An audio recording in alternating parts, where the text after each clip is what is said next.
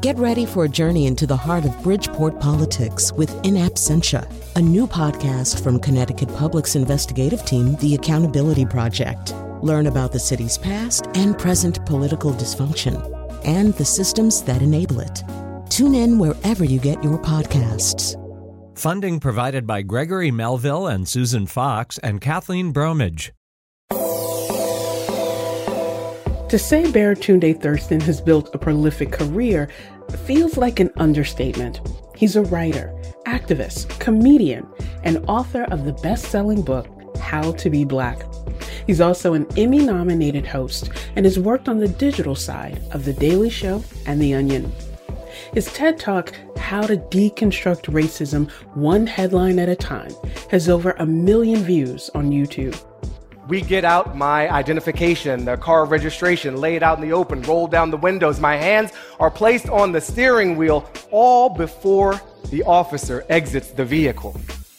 This is how to stay alive. As we wait, I think about these headlines Police shoot another unarmed black person, and I don't want to join them. This is Disrupted. I'm Khalilah Brown Dean.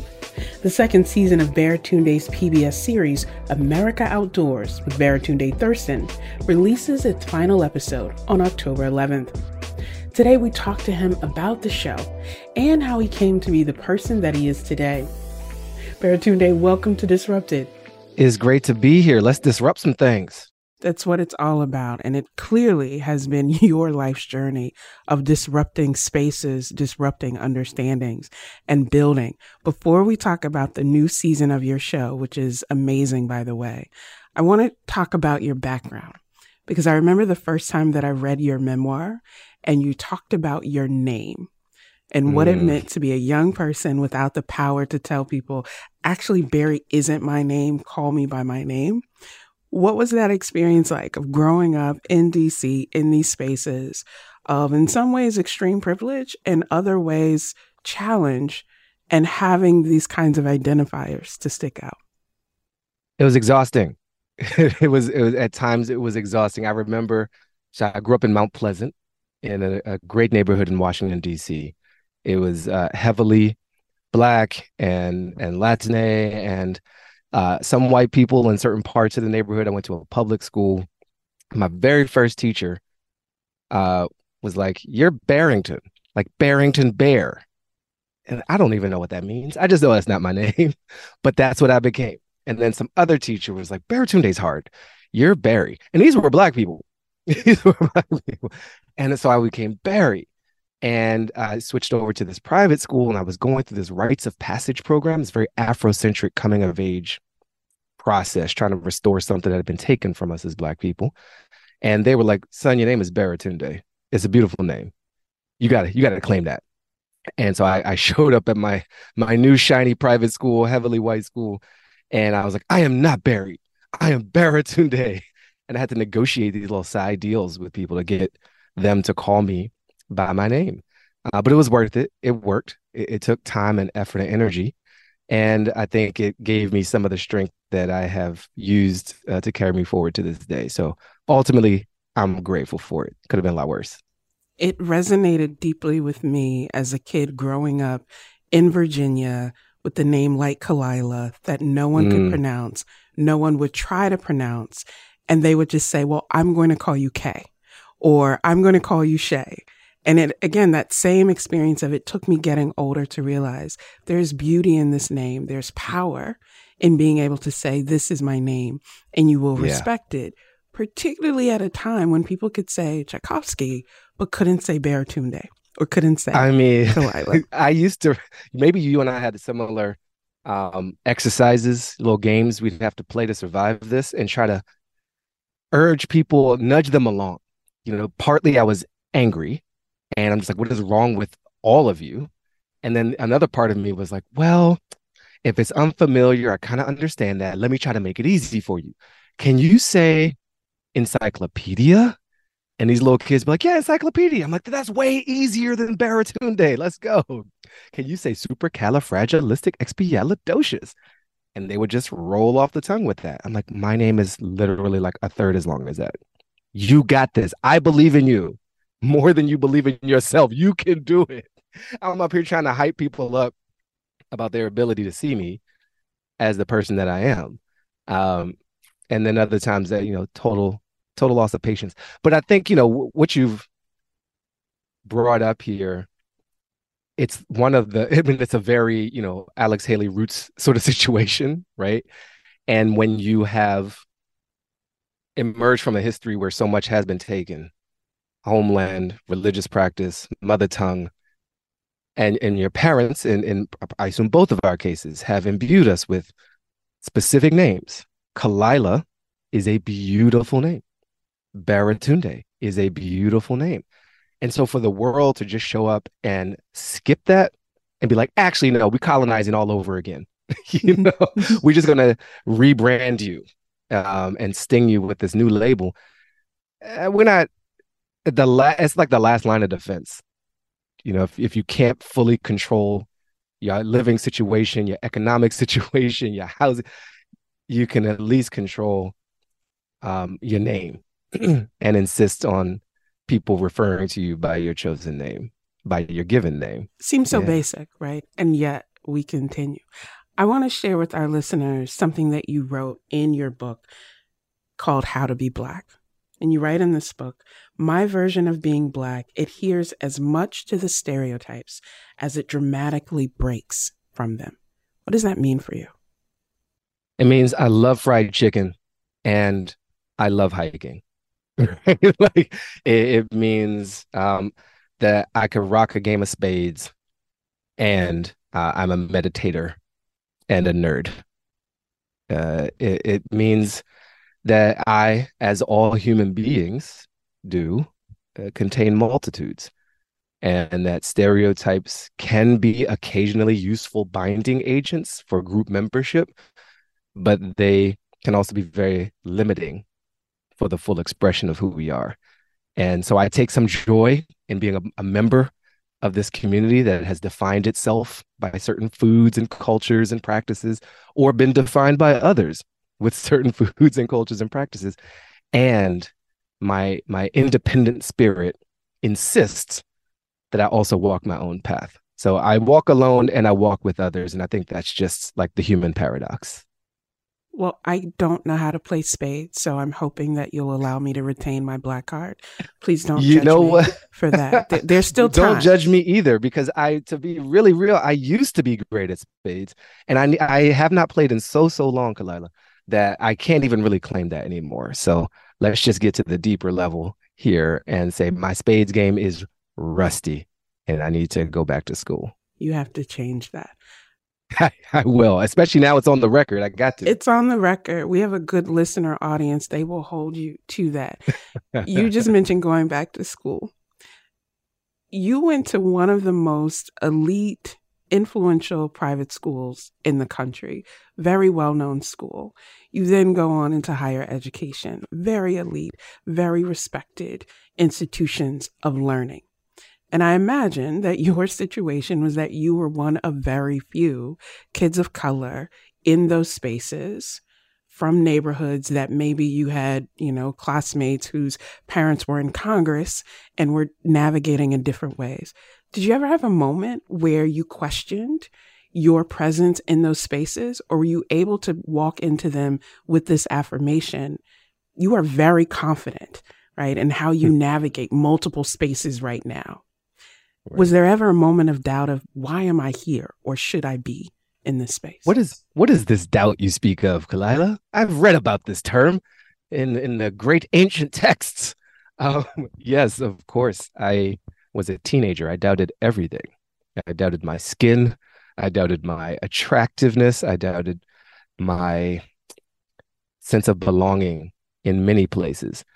Um, it was more of that doubt existed in the in the middle and high school experience at Sidwell Friends in DC.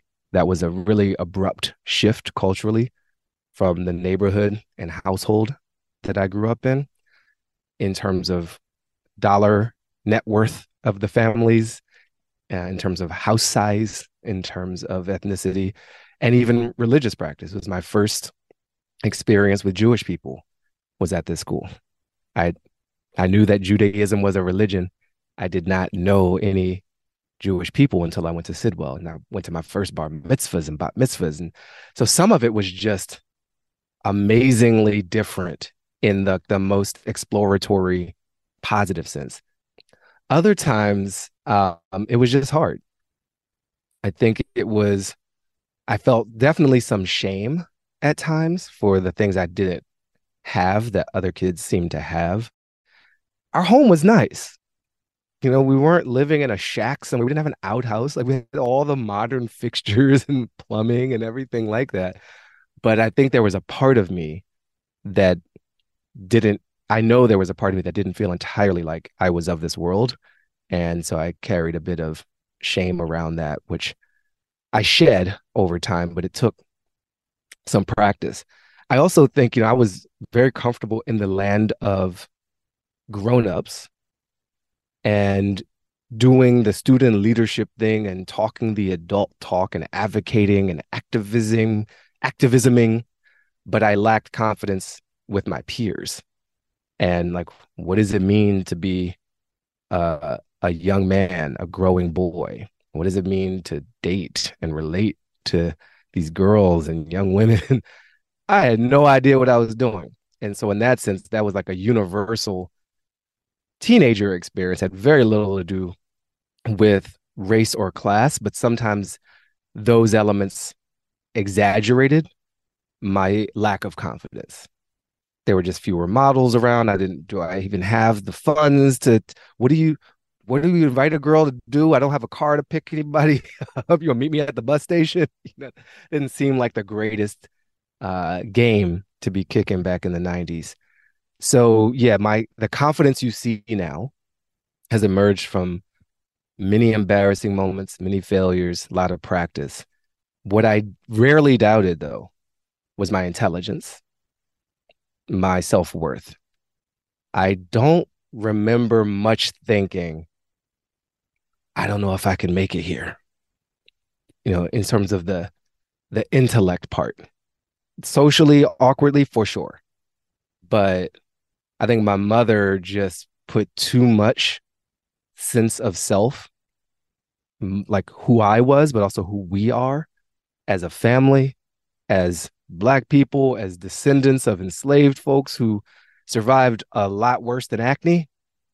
For me to be able to ever, in any sustained way, wonder can I do this? Can I make it? Do I belong? if anything, I was just like, these people, you know, they're kind of lucky. you know that that I'm willing to put up with all this nonsense, and that was um, that was very helpful because there are a lot of moments that people want to make you doubt yourself from what your name is to how smart you are to how pretty or beautiful or attractive you are all all these things and so in some of those areas i suffered typical lack of confidence. But in in others, I was like, nah, I'm good. You got a problem. That's your problem. That was Baratunde Thurston, host of PBS series America Outdoors with Baratunde Thurston. Coming up, Baratunde talks about using nature to bridge the political divide. When you're in a boat with someone, literally in the same boat, the metaphor is overwhelmingly powerful if you or I rock too hard, we're both out the boat and in the water. We both suffer. This is Disrupted. We'll be right back.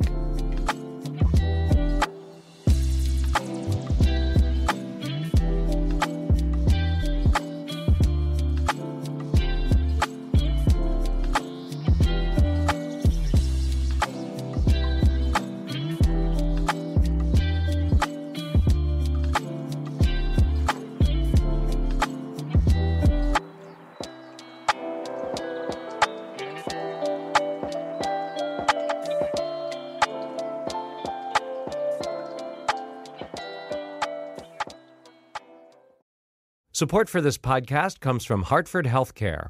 Elevating Health is funded by Hartford Healthcare. Loneliness can be a significant health risk to people of all ages. Dr. Laura Saunders, a psychologist from Hartford Healthcare's Institute of Living, talks about social isolation and why we need to connect in person. Loneliness actually is a pretty significant health risk for people that struggle with social isolation. It affects their blood pressure, it affects their immune system, it affects your willingness to get up and get out, and can cause some not just emotional issues, but health problems as well. You're not alone. Dr. Saunders explains how important it is for us to look to others and get out of our comfort zone. I like to talk about social isolation as not just that individual's problem, but it's a community problem or it's a family problem. We need to connect with others. We can take space at times as well, but we need to step out of our comfort zone and do things to connect with other people. It's life saving. For more information, go to ctpublic.org slash elevating health. Welcome back to Disrupted. I'm Khalilah Brown Dean. Today we're talking with Baratunde Thurston. He's host of the PBS series America Outdoors with Baratunde Thurston. He's also host of the podcast How to Citizen with Baratunde.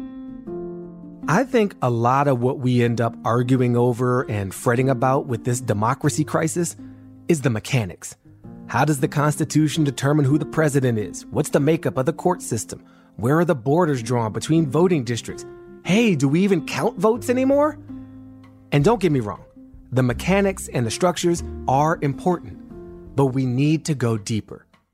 That was a clip from an episode of How to Citizen. The series uses the word citizen as a verb rather than a noun. So I asked Baratunde what it means to citizen in this current political moment. It means to offer more than is asked of us in a time when we need all of us.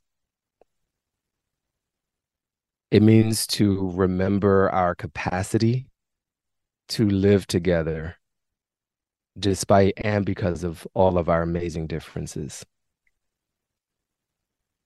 Uh, it means we are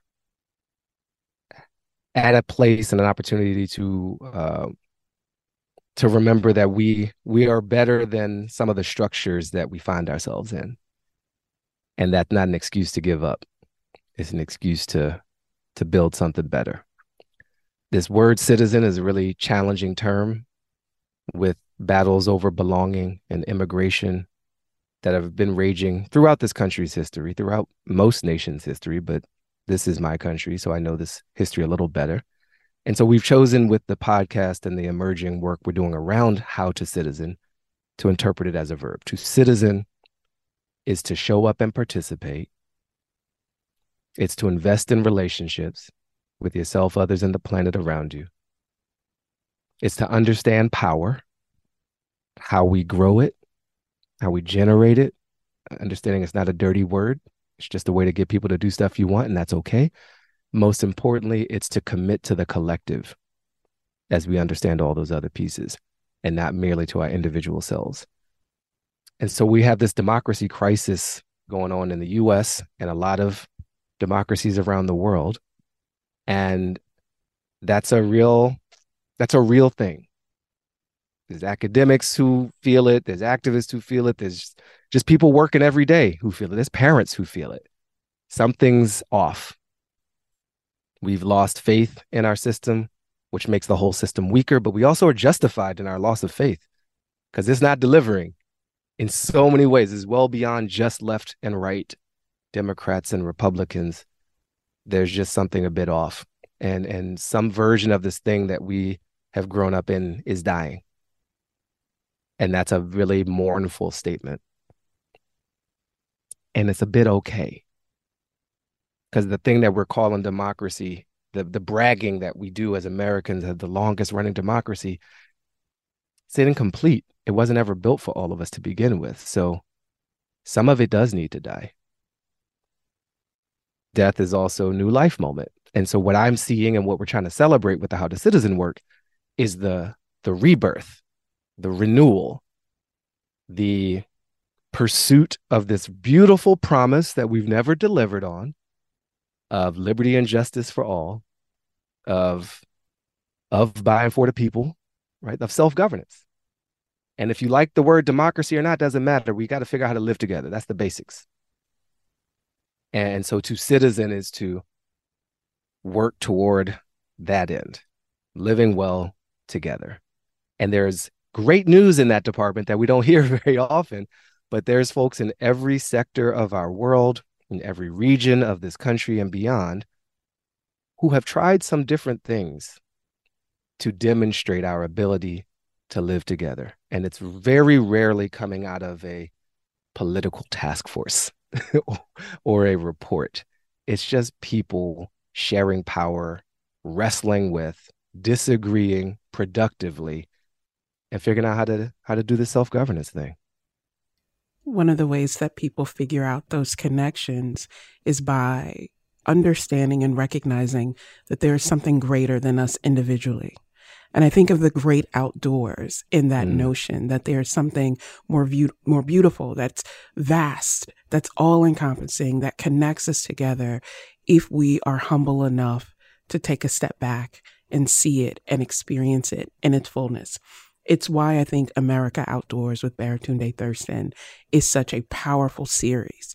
Because while you are focusing on these amazing spaces across the country, you're also telling the stories of people who are reclaiming their connections to nature and the outdoors, who are reminding us that we don't own this land, even though we often treat it as if it is at our disposal.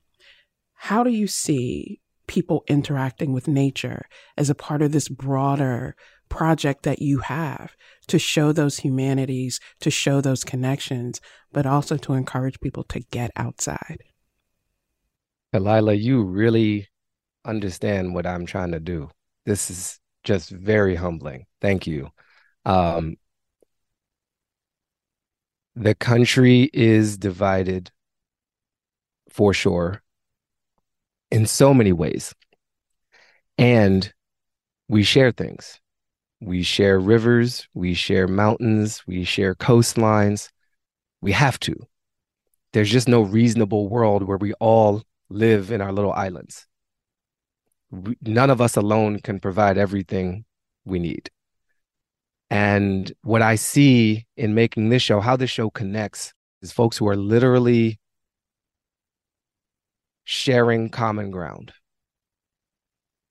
It's very easy for me as a left leaning dude to rant and rave about the quote unquote other side. I can do that very safely from my keyboard or my smartphone I can do it from my living room. I can do it from my friend circle at the dinner table. And it's just, it's simpler that way. And sometimes I prefer the simplicity of othering because I don't have to get to know you as a person. I know your bullet points. I don't like your bullet points.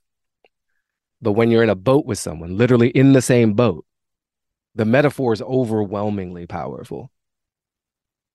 If you or I rock too hard, we're both out the boat and in the water. We both suffer. And that's not an argument for simplistic civility, but it is an argument for relationship building, mutual understanding. And what I have found as I have traveled this country with a lens on the outdoors and the people who have that deep connection is that that is a great space. It's a literal great space to reconnect with each other as people and with nature, which we're a part of.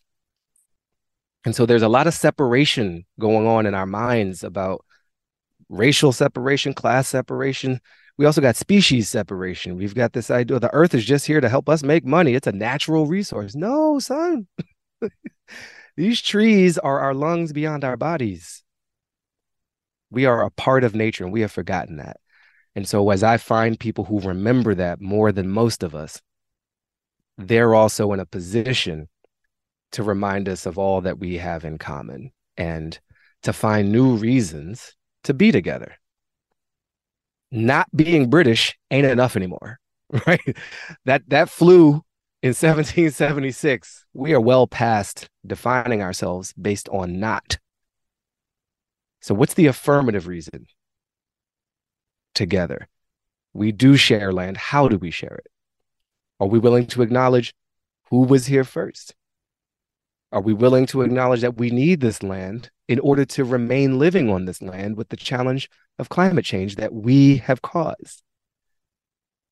The answer to all that is yes.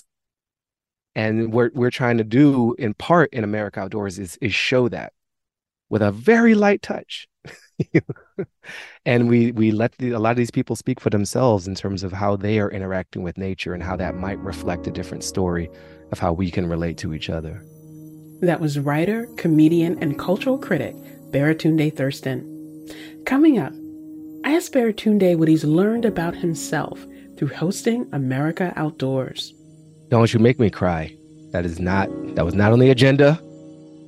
This is Disrupted. Stay with us.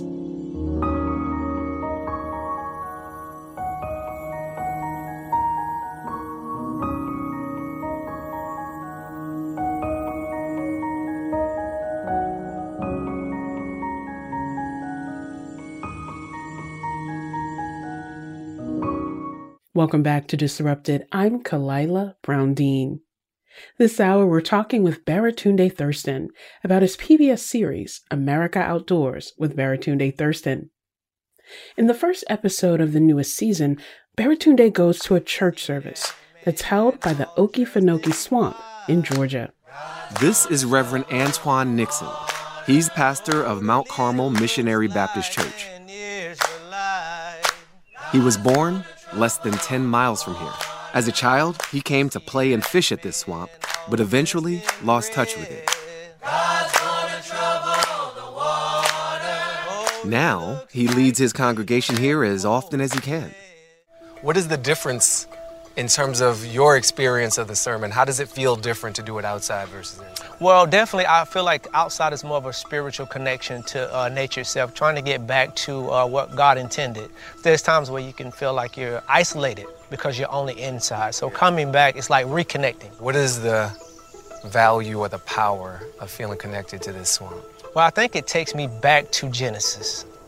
In the beginning, God formed man. He placed him in a peculiar place, this paradise of sorts. And as you're looking, I mean, where else are you going to find gators coming to your service? This is very peculiar. I give you that. this is a very peculiar place to be in, yes. you know. And and uh, also, there's a, a, different energy level out here yeah. than it is on the inside of the walls.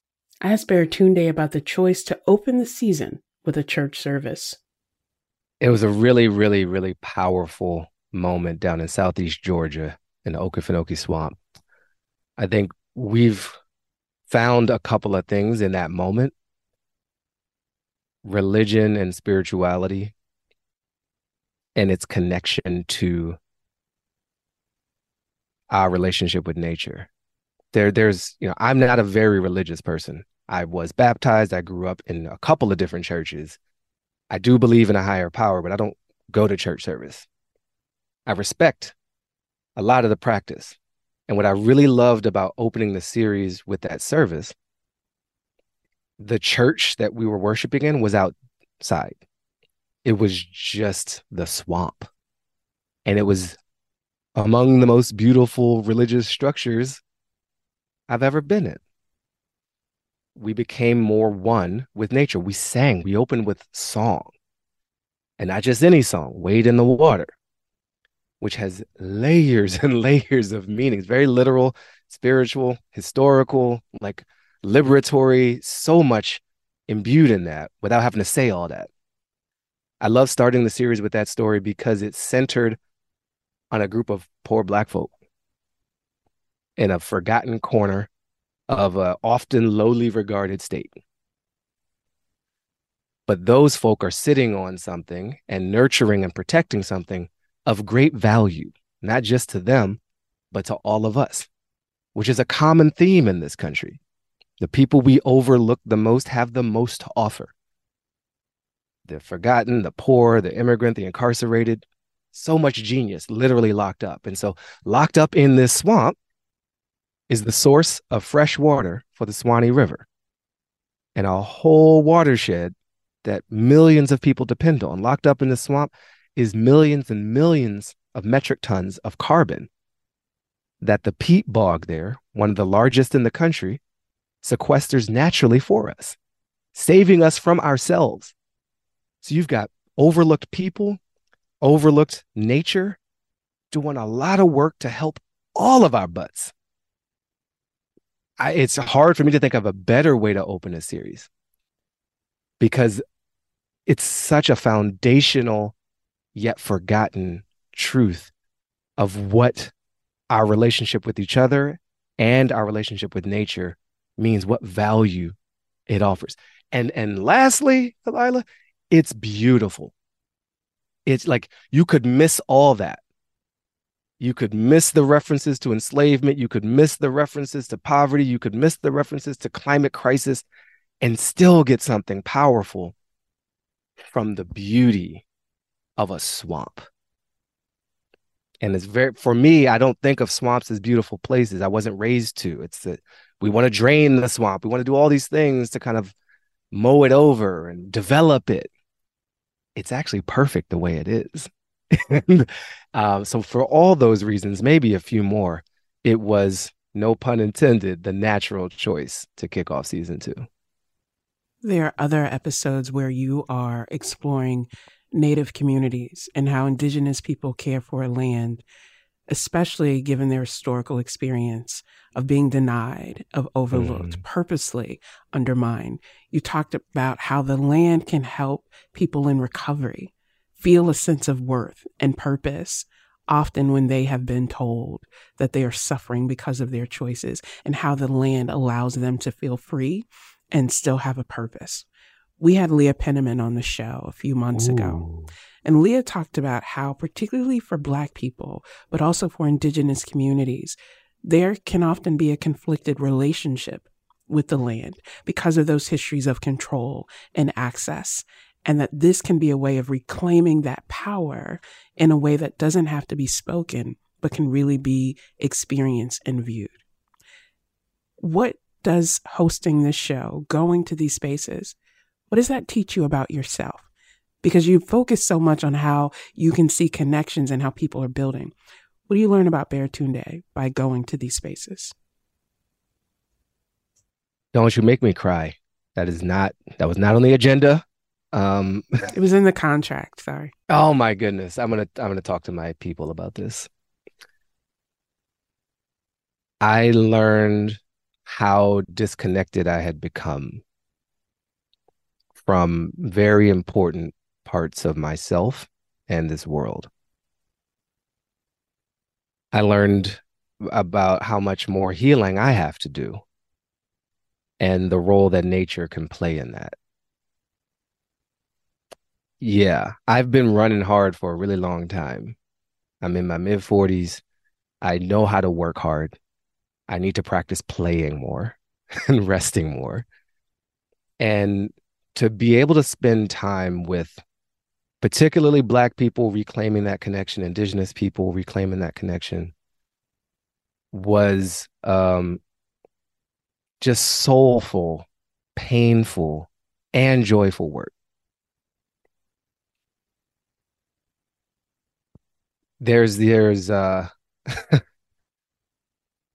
i had an experience with tree climbing in this series that really broke something open in me from an ancestral trauma perspective. And I had a healing moment after that. In the first season of the series, I was really joyfully out surfing with a group of BIPOC surfers and just feeling the power of nature to to literally hold you up, right? to to walk on water, practically speaking, it is miraculous. And with the indigenous folk I spend time with, there's this constant integration that I have lost track of often in my pursuit of digital connectivity, of productivity, of optimization.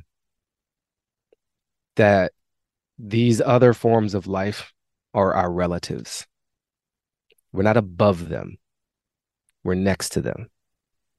I was on the Rio Grande in New Mexico with a man named Louis Hina. And I asked him to describe what he was seeing as we rafted down this river. I expected him to point out rock features, eddies, types of plants, name a species of bird. He said, I see a pantry. I see a medicine cabinet. I see an altar.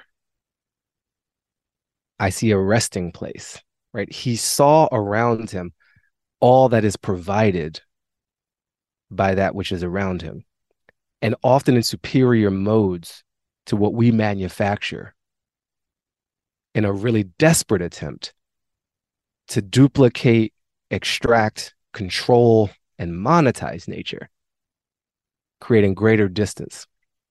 So for me, again, bringing it back, you asked, I, mean, I can talk about Louis forever, but I was just like, oh, I have way more resources than I give myself credit. There, there is resource in stillness. There is resource in floating. there is resource in looking at a bird soar and feeling that connection and feeling that power and knowing that whatever I'm carrying, there's literally a whole planet under me that can carry it better. And that whatever I need has been provided by that that same planet. So yeah, I got a lot. This has been a physical journey and I've learned that I can do some things I didn't know I knew how to do. Uh, it's been a very spiritual journey and and often it's been a healing journey. I've gotten a lot of healing. If I may, I'll add one other element, which is I've reconnected with the kid in me who did so much of this outdoor play stuff very naturally. And that's reconnected me with my mother, who's no longer with us, who introduced me to all this in the first place. And so now I feel like I might be grown. And I'm like, oh, that's what she saw. you know, and older we get, the more we become like the parents who annoyed us, sometimes in uh, unfortunate ways, but really often in humbling and beautiful ways. And making this show has just like brought me back to my mom, which has been really, really beautiful. You have brought us full circle.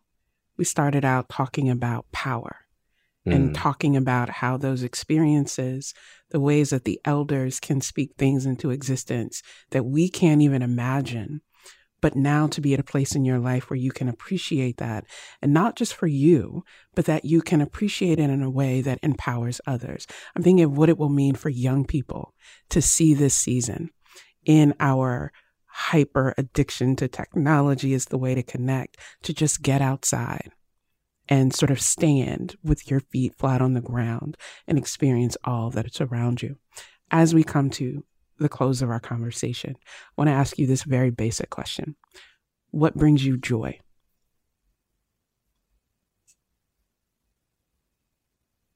Hmm.